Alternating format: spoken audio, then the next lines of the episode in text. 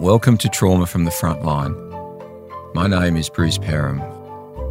I'm a counsellor who has provided counselling and training to correction officers and frontline responders for over 15 years. In this series, I will be interviewing a wide range of psychologists who work in the trauma field, key stakeholders in the emergency sector, and frontline workers who have experienced mental health and at times trauma reactions due to the field in which they work. Hi, this is Bruce Perham from Trauma from the Frontline. Today I have a guest, Dr. Laurie McKinnon. Um, Laurie is a, a, PhD social worker and has a master in social work. Um, over the last decade, Laurie's focus um, has turned to working with trauma.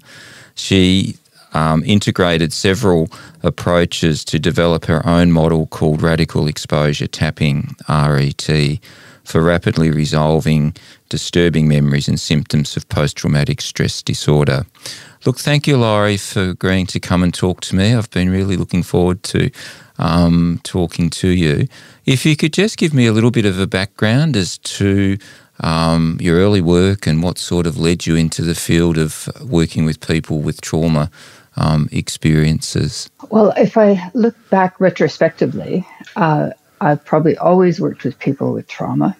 I probably just didn't know in the early stages that I was, and that's probably true of a lot of therapists. I would, we probably, you know, even when you don't know they're working with trauma, you're probably working with trauma.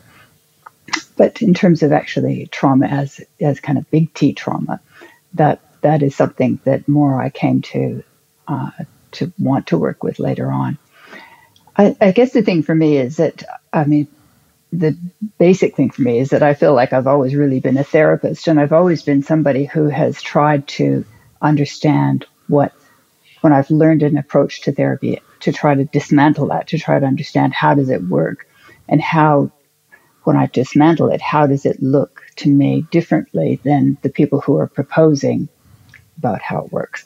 And that's so I've been through many models of therapy in that process and that's also led me into also training other therapists. So I've, I've always had this kind of drive to understand how something works and then to try to figure out the elements of it in a way that I could describe to other therapists so that they could learn how to do it and to kind of sift through what is actually unnecessary parts of the model as opposed to what are the kind of succinct parts that if you learned how to do well, you'd be good at it.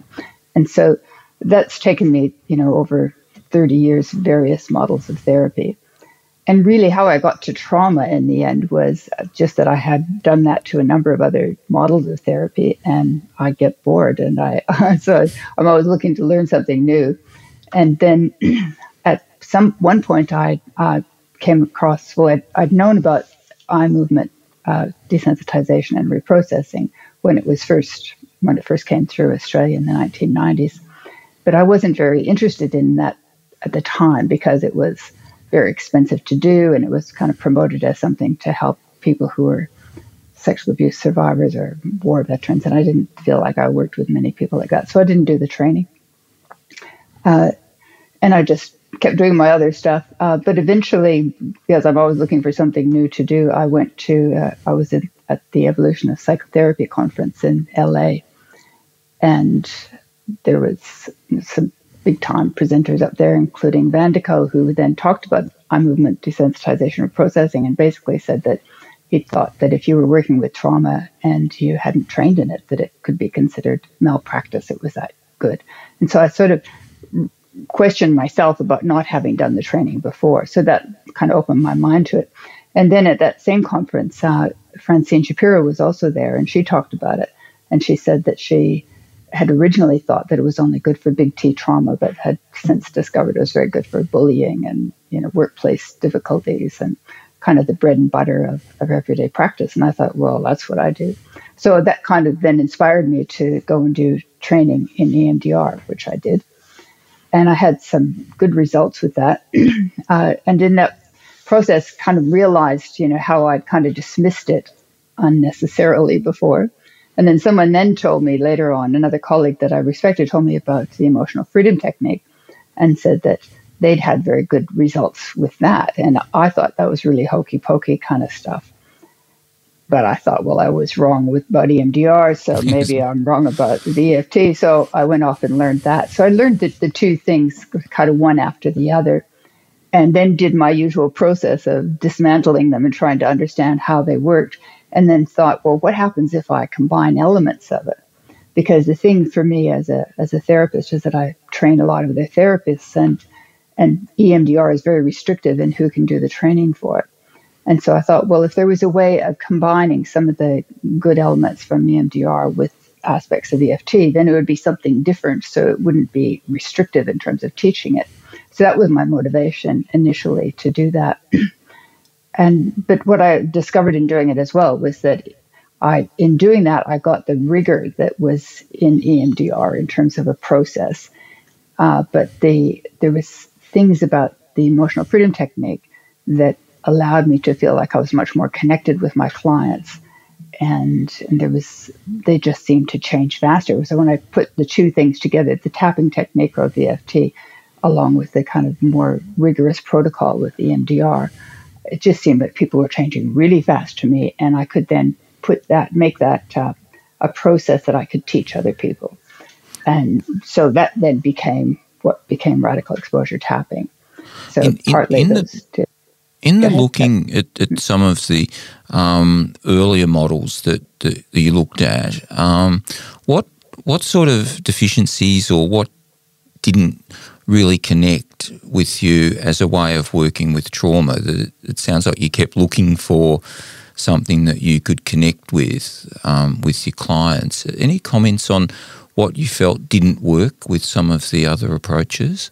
In terms of trauma, you mean? Yeah, yeah. Uh, well, I, I'd say I think until I got into EMDR and EFT, I didn't actually specialize in trauma. So I wasn't looking for something to solve right. trauma. I was just doing my usual private practice, which involved a whole, you know, bunch of different things in terms of presentations. But I think in retrospect, uh, what I, you know, what I didn't have in those days was a very clear cut way of helping people resolve intensely painful bad memories. And and I think that you know the kind of usual not usual the talk therapies that don't focus specifically on memories and activating those memories don't have a way of getting over that quickly. And so now, in retrospect, I can see that uh, there are When I finally figured out how to do all this stuff, I wanted to call up everybody I'd ever seen in the previous 20 years and say, you know, if you want to come back and let's do it again, right? I'll because have another go. Now I know how to I'll help you with some things. And in fact, I, the funny thing is I've actually had that happen spontaneously with a couple of clients who did come back to me some 20 years later and then experienced me in a different sort of way. But so I think the thing is that what is missing from models that don't work very effectively with trauma is the ability to identify and activate the memory and then have a way of moving the person through that so that quite quickly they come to a place where that memory gets sorted in the brain in a different sort of way so that it, it's no longer active in a in an emotional sense.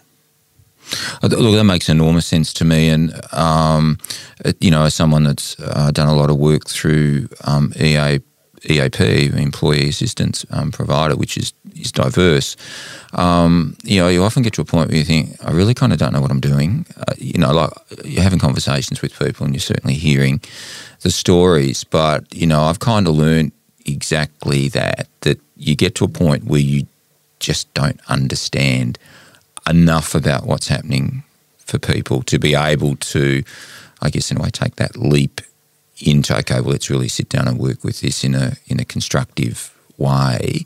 Is that what you sort of came to? Okay, the, in doing the uh, EMDR and the and, and then developing um, the radical exposure tapping. That hang on, this is a way that I can really work with people in in these situations.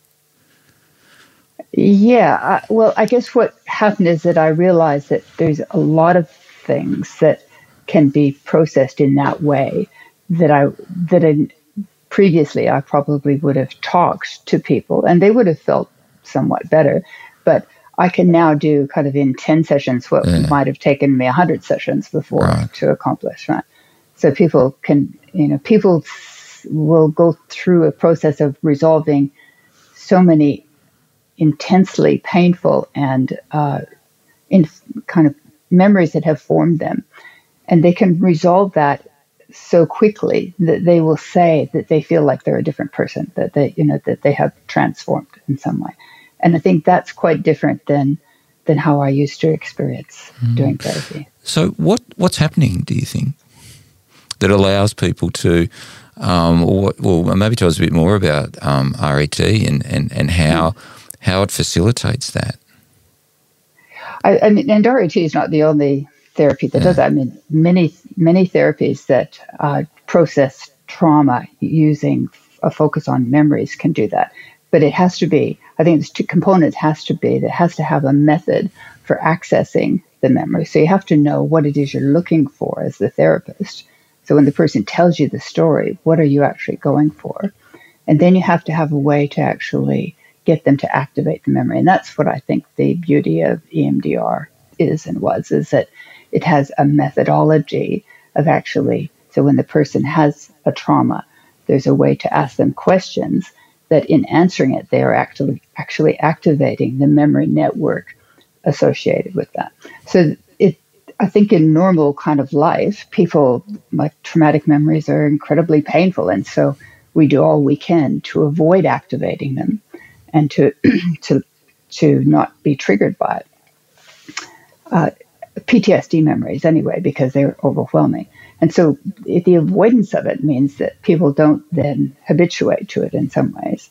So in therapy, if what you have a way of actually activating the memory, which means that you have to ask them the questions that bring back the the memory network of that trauma. So what it is the person sees, what it is they feel in their body at the time, at, at when not just what they say they felt at the time, but what they feel at the time, right in this moment, right now, here with you as they talk about it.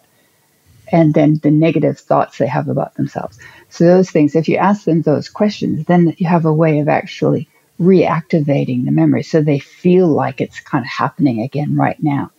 And when you've got that, if you pair that with something that is quite different, then I mean, there's theories about memory reconsolidation that say that if you can do that in a way that does something very different with the brain at that time. So in my my model, it's a way of, of tapping at the same time.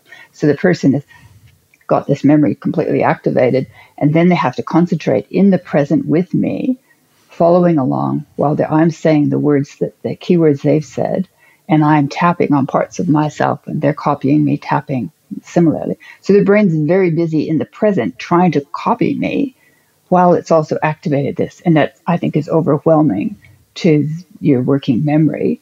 And I mean, this is partly just theory, we don't know for sure, but then something will shift.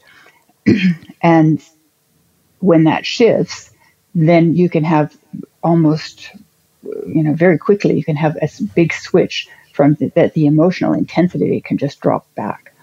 So they can tell the story about what happened to them, but no longer feel the intensity, intense emotional stuff where it feels like it happened long ago. So I think if we were able to wire up the brain, what we would see is probably that initially when they're talking about it, there's activation in the limbic system, and that afterwards you don't have that activation. You've got basically it's being stored in a way that an ordinary memory is stored. Are you able to put into words what you think is happening at that, that time? Because you'd be sitting with people where that's happening.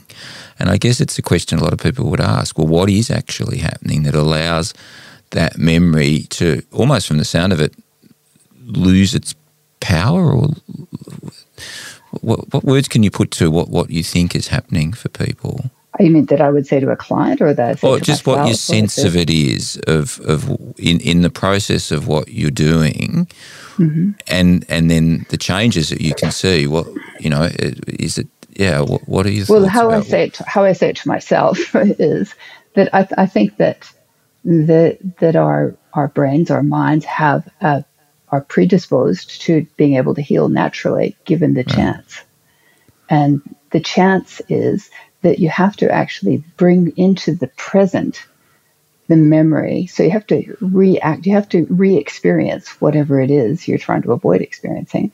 You've got to experience that in the moment right now, not talk about it, but actually re experience it. Mm. And then you have to stay with that.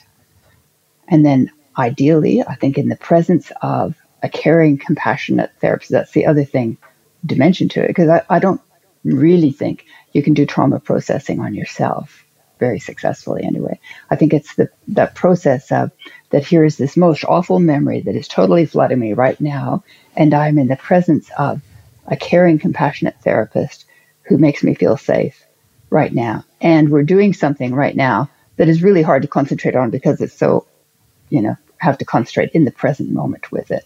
So I think those things then do something to allow that release in, you know, in the amygdala or wherever it is that that memory, the emotional memory is stored so that you still have the story about what happened to you so in your hippocampus, the story is stored, mm. but in the amygdala, that part releases and relaxes, and so you then see it as. People say right away. They say it feels farther away. It feels like it happened a long time ago. So is that sort of um, is that a processing of it, or is that um, yeah, what is it? is it you know just allowing the brain to refocus, or uh, it's not just refocus. No, you, I'm guessing. No, there is actually a, an emotional process that happens, right? Um, I mean, I'm not a neuroscientist, so I, I wouldn't, you know, I, am grasping at straws to try to explain it myself. Uh, the, but certainly something, it seems like something very physiological happens and the, the closest probably I've come to understanding it would be through the theories of memory reconsolidation, you know, which says that if you, you can if you bring the mem- activated in the present and that something unusual happens at that time, that that memory when it gets restored gets restored in a different form. Because mm. uh, you know, um, often there's you know lots of people there's lots of um, confusion around trauma memories and you'll have people say well don't for God's sake don't bring them back um, just leave them where they are and and and and don't go there in in psychological first aid and um, a lot of the uh, what I'd probably call pretty simplistic approaches to it but um, so that that I really connect with that sense of you're bringing it back but you're bringing it back in the safety of someone that can really work with you on that. For your clients, is it sort of a bit of a leap into the unknown? I mean, is it sort of, well, I need to trust you to enter into this process? Uh, do they have to trust me to go into it? Or, or to, because I'd imagine um, a lot of people wouldn't know what it is, or wouldn't you know? A lot of people say to me, "Well, what, what's what's EMDR?" or um, mm. that will have trauma, of maybe starting to look at, you know, I'd like to get some help with it, but really don't know. It's part of the idea of the podcast, but really don't know where to turn, or mm. or should I do EMDR? I'll have to say, well, I, I don't know enough about it to be able to give you any advice in terms of whether you should or you shouldn't, but so my sense is this: there is a lot of you know, people don't know and don't know what the therapies are, and then of course don't know how they're going to cope with it. So I guess in a that was a long-winded way, but um, are people apprehensive when they first contact you and go, "I'm not sure what you're going to do"? Uh, oh well, it depends how they get to me. Uh, so I think there'd be a number of people who are referred from psychiatrists or doctors and and that who tell them up front to go and see me and that I will do tapping with them. So they you contact me and they say my doctor says I need tapping from you. You know, so so they're they're not apprehensive. They are already they're already ready. Yeah, yeah, they're sold. Yeah. So the the more difficult part would be if someone comes to me from from some other route, doesn't know what I do, uh, but that it's pretty clear to me that they're traumatized and that the most efficient thing would be for me to to do this with them. So then, then it, it's weird, right? So I have to explain it to them in some way. And, and usually then I go through a process of telling them that there's, you know, different ways of dealing with this kind of thing. And one way is kind of talk therapy. It tends to take a long time and people don't necessarily get completely resolved with it. And another way is doing something that is quite unusual that involves accessing the memory and then doing something at the same time that tends to disrupt it uh, and that if they're you know if they're wanting to do something that is more efficient and a faster way of doing it, then this would be the way to do it. But it's a bit weird, and are they up for that? And I guess the thing is, what sells most people is that most people want to get better quickly. They don't mm. want to spend a lot. They don't want to spend a lot of money, and they want to get well fast. So if they can do that efficiently, then they're willing to try something. And I guess the thing is that it's it's something that uh, once I do it with them, then we know pretty quickly whether or not it's going to be useful to them. And for most people, it is. And so it's the experience of it that then makes them want to do it. Mm. Can you tell me a bit more, Laurie, just in terms of the role of the tapping? Of, is that, I think you sort of commented, it has the brain doing two things at once. Tell me a bit more about what what the tapping actually does. Does uh, not very much. it doesn't really do very much, although it's pretty central in the sense that. Um, so I think that uh, the actual, I don't believe, I don't think there's research to show that that what you're doing is tapping on meridian points and that it's the meridian points that make any difference. I think you could do a number of other things. And, and EMDR does do something, which is eyes, mm. but it isn't, you know, and EMDR says it's the bilateral movements that, that do that, whether that's the eyes or the, you know, hearing or whatever. And in fact, it isn't because you could, there's lots of different things that you could do that would have the same impact. So the critical bit is actually being able to have the skill as a therapist to be able to know what memory to go for and how to access it, how to get the person to re experience it in the room. Once you've got that, then something that involves them having to concentrate in the present, in the presence of a caring, compassionate therapist, is going to be the important element there. So whether that's eye movements from EMDR, that's tapping, or that's um, there's therapy that uses counting. There's lots of different things that you could do that would have the same impact. So the thing that I like about the tapping is that it's it gives us some, both something to do and it's complicated enough that the person has to concentrate. Whereas if it was something that they could do kind of by rote, it wouldn't it wouldn't involve them having to focus as much. So by the concentrating, when they have to focus where I'm tapping next, and they have to then tap, and even someone who has done it many times doesn't know when I'm actually going to move my hand to the next bit, doesn't know the word I'm going to say next. They have to stay with me in the present to do it. So as I'm doing it, I'm going around in a sequence and I'm saying keywords that I have written down when I ask them the questions to activate the memory. So I'll be saying, and, and, and thing about that as well is the whole process of the tapping part only takes a few minutes. And during that time, they can't talk to me about anything else or any other ideas. They have to kind of hold to that. But they will be thinking different things will pop into their mind and they just kind of stay with that until we get around to this part and they say what comes up and at that point they can tell me anything that they have reassociated to. So sometimes they, they just do that. I say i feel fine. I feel completely better. It's gone. Uh, but often they will then say now i'm remembering something else or now i feel something else and then we take that and just take that back into the process. It's fascinating you know because it's obviously it's people connecting with their own body, isn't it? So you you're tapping yourself in the process of being in the present. Um, and with, with you know, I think the point that you make, which is critical, with a, someone that really is a therapist and is doing yeah. it therapeutically, yeah, um, and that the tapping is in a way a small part of that. The core part is the therapeutic skill.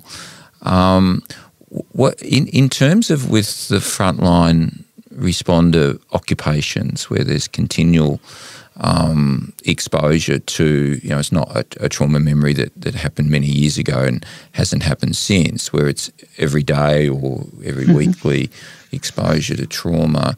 have, have, have those, you know, people in those professions come to you for, they're still maybe working in the field or have just left the field but have PTSD and uh, I've had a few, uh, not nearly what you have.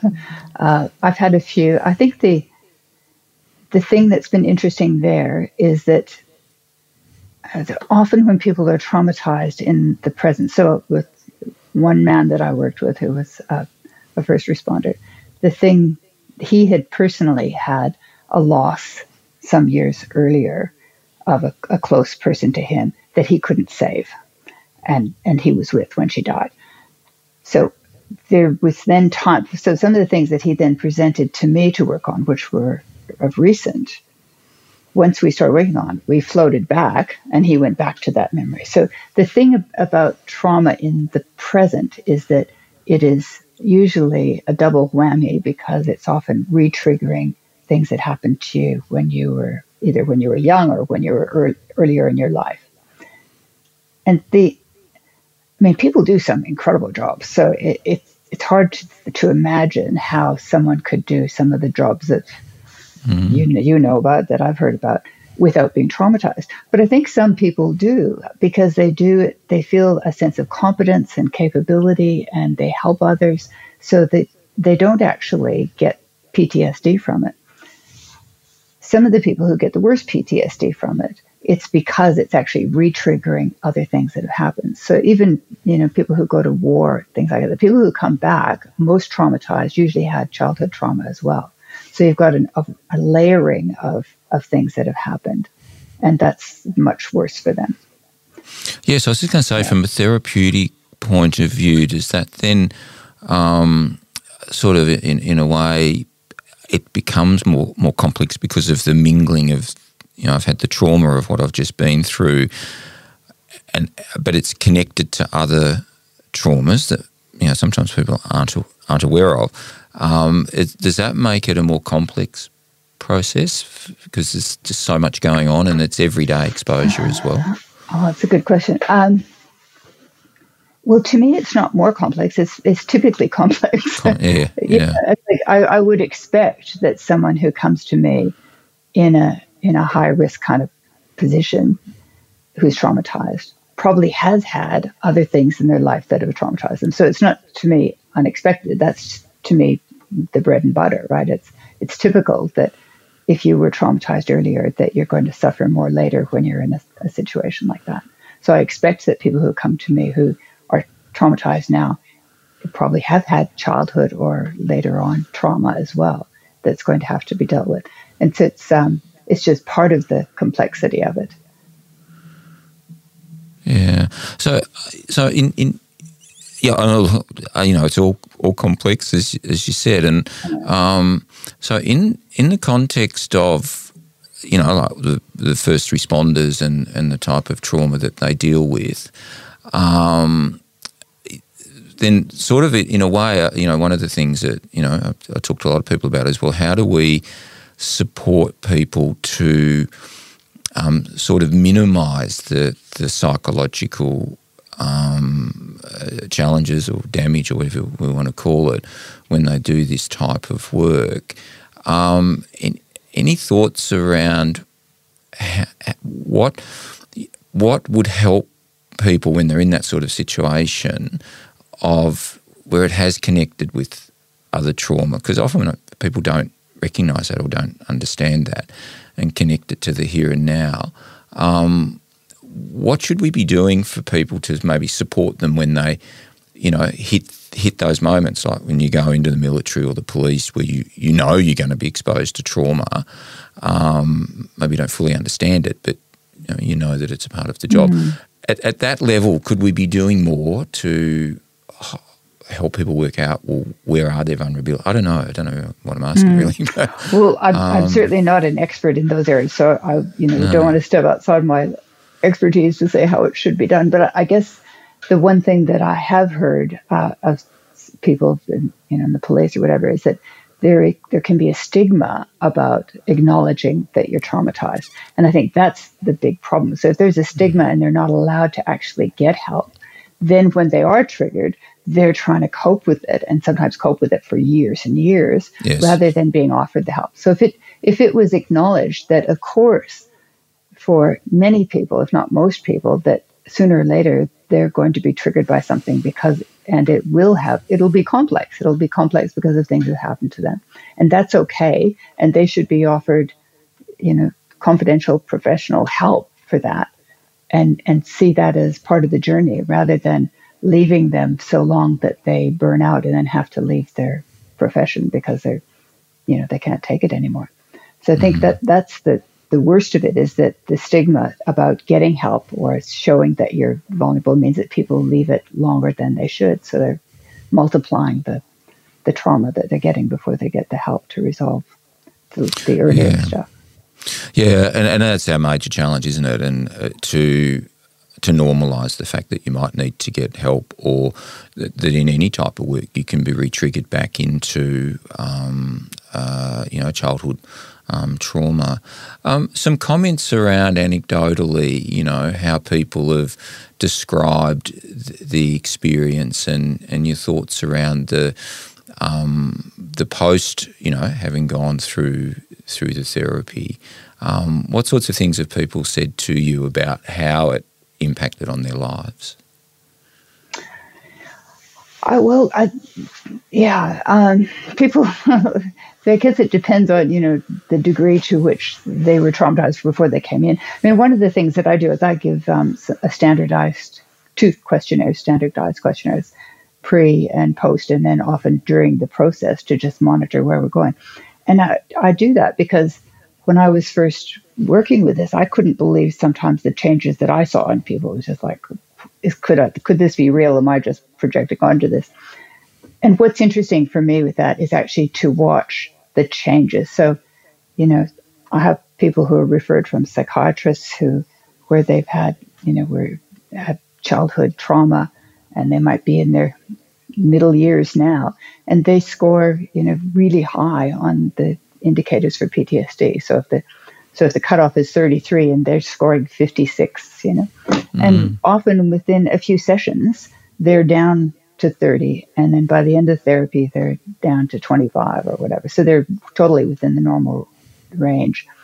And some of them uh, will go off, and then I've sometimes occasionally will come back to me for, to deal with something else, and then I give them the test again. And the people who who get below 35, whatever. Um, and when they come back and they do the test again, they're still there. Right? So they might have another issue to deal with in life, and they need therapy for it, but they're not in a PTSD range anymore. Mm. So, so is that yeah. that um, a self learning? You know, that when you go through that process and you connect with it, and I guess you get confidence in. Um, well, I can be a bit more liberated from some of those sort of memories. That there's just some self learning in there. People learn to know what they need to do when they when they have these experiences. Well, uh, so I guess it depends what you mean if by these experiences if you're talking about. Uh, well, you know, we'll, we'll say like a, a, either a trauma is re-triggered or a different trauma is well, triggered, or you re- they don't get re-triggered by the traumas we've worked on. That's the thing.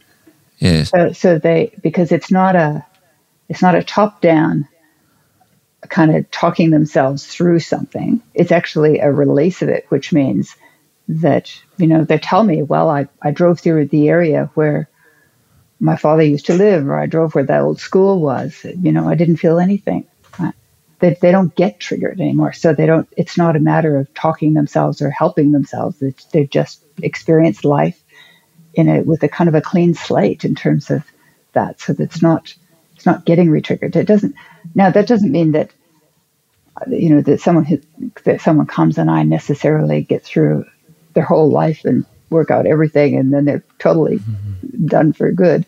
So sometimes they might make some process uh, and then maybe something else happens that then re-triggers something else that we didn't get to and then they might come back to me. But the things that we work on that we get down to zero in essence, what I say zero, which is they have no negative thought about it, no bodily sensation about it, right? They, and it's it's a neutral kind of picture. They get if they get down to zero with that, they stay at zero. They don't get retriggered. Mm.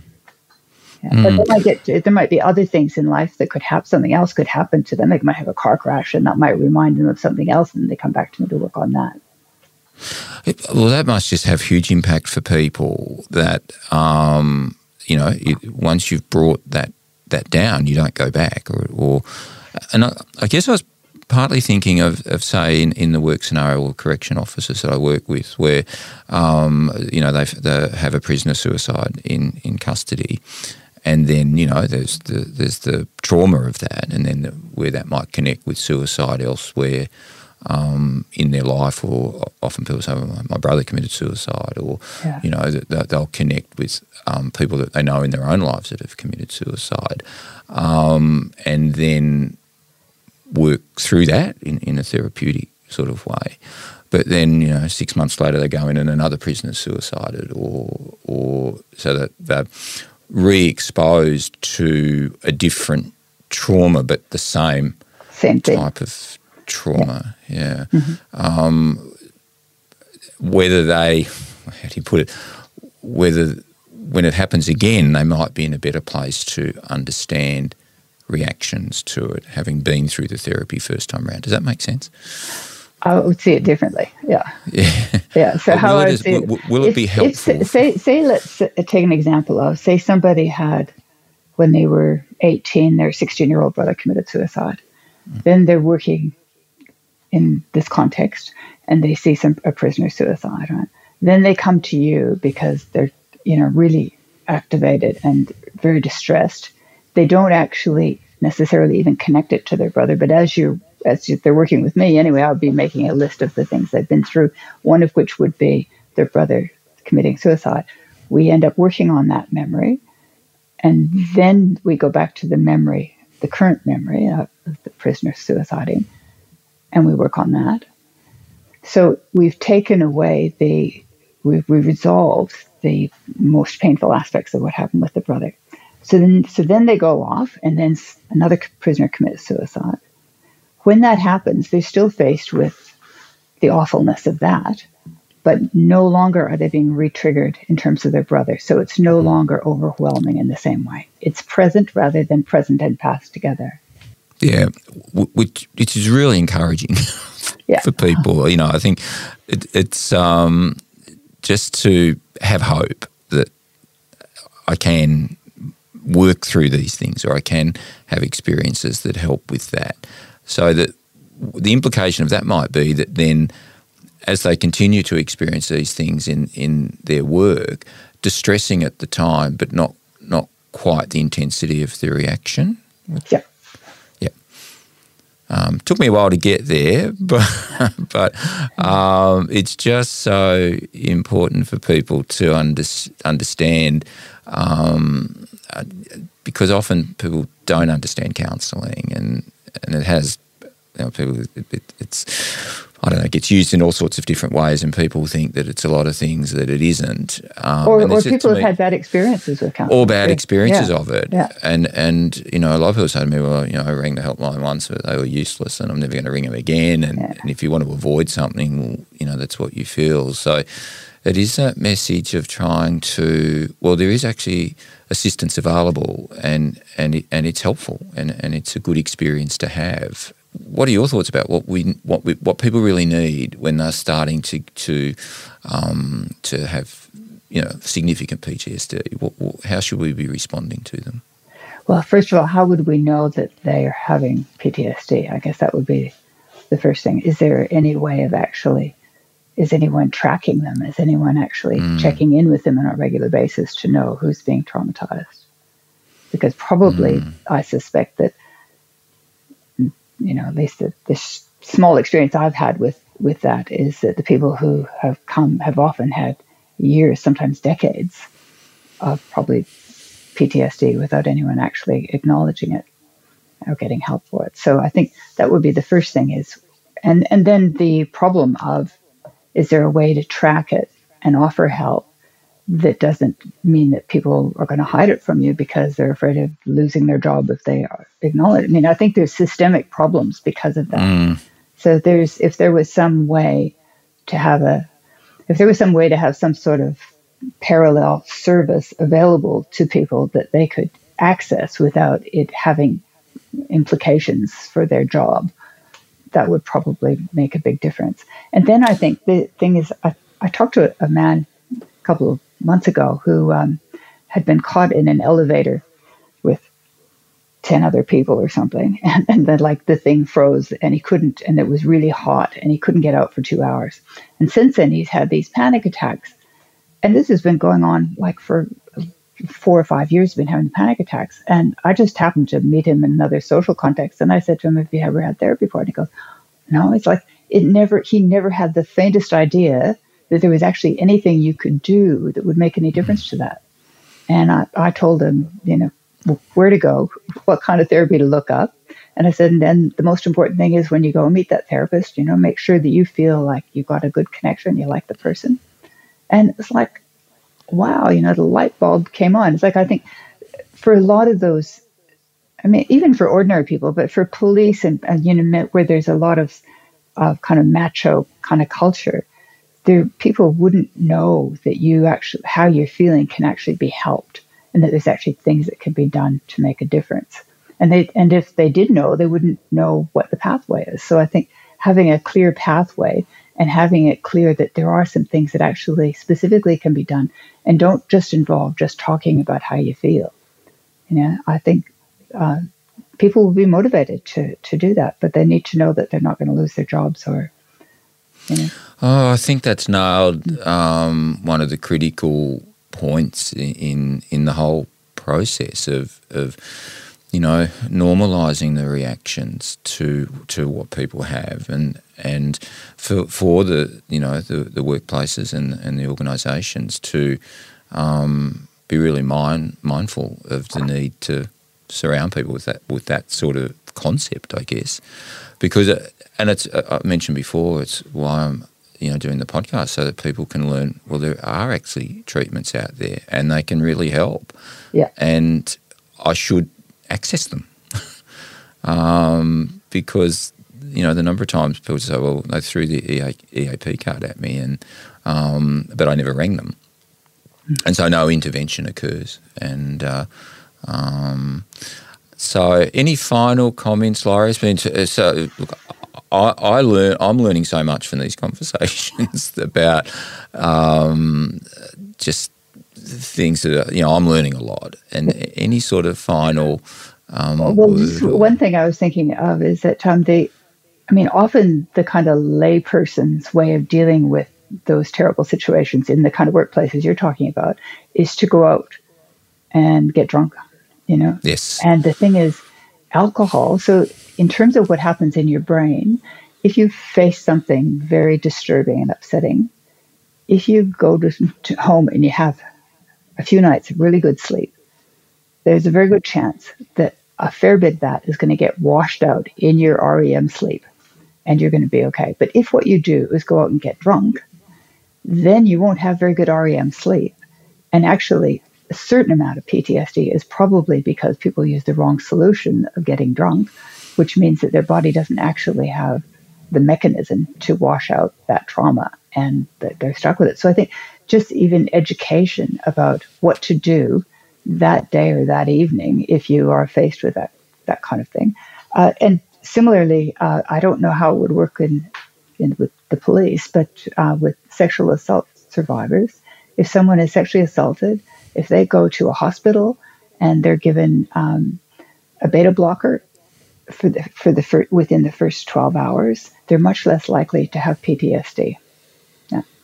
So that's kind of weird, but you know, similarly, there, there's probably uh, reasons, or, or, there's probably a, a, way in which that could be generalized to some of what first responders go through. If they see something really awful that is likely to traumatize them, then having the beta blocker, what it does is it stops the adrenaline reaction, which right. means which which means then you need the adrenaline reaction to get PTSD. So if you don't have the adrenaline reaction, then you're not going to get PTSD. Well, so is that something that um, is people are aware of as a you know as a as a, a way of intervention or? Uh, um, some people are aware of it. Not enough people are aware of it. I know. No. I know some doctors and psychiatrists that aren't aware of it. You know, Laurie, I'd just be really interested in some comments. You know, I see a lot of people that will talk about, um, you know, they see the person's face or um, that the, the trauma comes back to them in, in um, either dreams or in, um, in, in all sorts of different ways. Um, does, does, the therapy that you do with people help to minimise or, or um, to alter that, that, that process? Yeah, well, the nightmares are happening because the memory is, is unresolved. So you you know, although it feels awful to have nightmares, it's really your brain trying to do it. It's your brain trying to solve it for you, right? and so it feels mm. awful. But you wake up and you it happens over and over again. They, so if you can process the memory, then the person stops having the nightmares. So the nightmares cease because the memory itself is is no longer painful and activated. So so so that's sort of in a way the brain's trying to to do that, um, but isn't needs help. Yeah, needs some help. Laurie, I, I know, um, you know, do, is there a network of, um, you know, therapists that you've trained? Um, you know, and I know it's hard to get an appointment with anybody at, at the moment, but um, are there people that um, is there a list of RET practitioners, or um, if somebody thought, well, I really would like to try that. I mean, how would they go about trying to access a therapist? Yeah, well, they could send uh, me an email through my website, and we would give them, put them onto the list, or send them a list. Oh, yeah. They're a list. Right. Oh, well, yeah. that'd be that'd be great because I think that um, you know I think there'll there'll be a lot of interest, yeah. and because people are so tormented by you know those mm-hmm. sorts of experiences and um, and I think, as you mentioned, uh, you know, we'd really very likely would, would, like to be relieved of them as quick as possible, and um, you know, so it's just a, a message of great hope. Mm. And uh, I've never forgotten sitting with a, a, woman, a correction officer, years ago. She said, "I'm sick of this anxiety shit. I'm really sick of it. I just want to be be over it." And and of course, everybody does. You know, you want to get your life back and um, so I can't can't thank you enough for sharing your pleasure, experiences and um, and and then if people can contact you to get that list, uh, that's a, a pathway. Yeah. So thank you very much. Okay. Thank you. Okay. Bye bye. Thank you for joining me on this latest episode of Trauma from the Front Line. If you would like to get in touch with me, or if you have any comments or questions regarding this episode, please feel free to email me at bruce at letstalkdifferently.com.au. You can also find us on Facebook, Instagram, and YouTube at Trauma from the Front Line. If you are enjoying this series, please make sure you follow us on Spotify or subscribe on Apple Podcasts. And if you find this information valuable, we ask that you rate the show five stars. It really helps the show grow and reach a larger audience. Until the next episode, please take care. If this episode has raised any issues for you, free counselling is available through your organisation's employee assistance provider, Lifeline on 131 114 or Beyond Blue on 1300 224 636.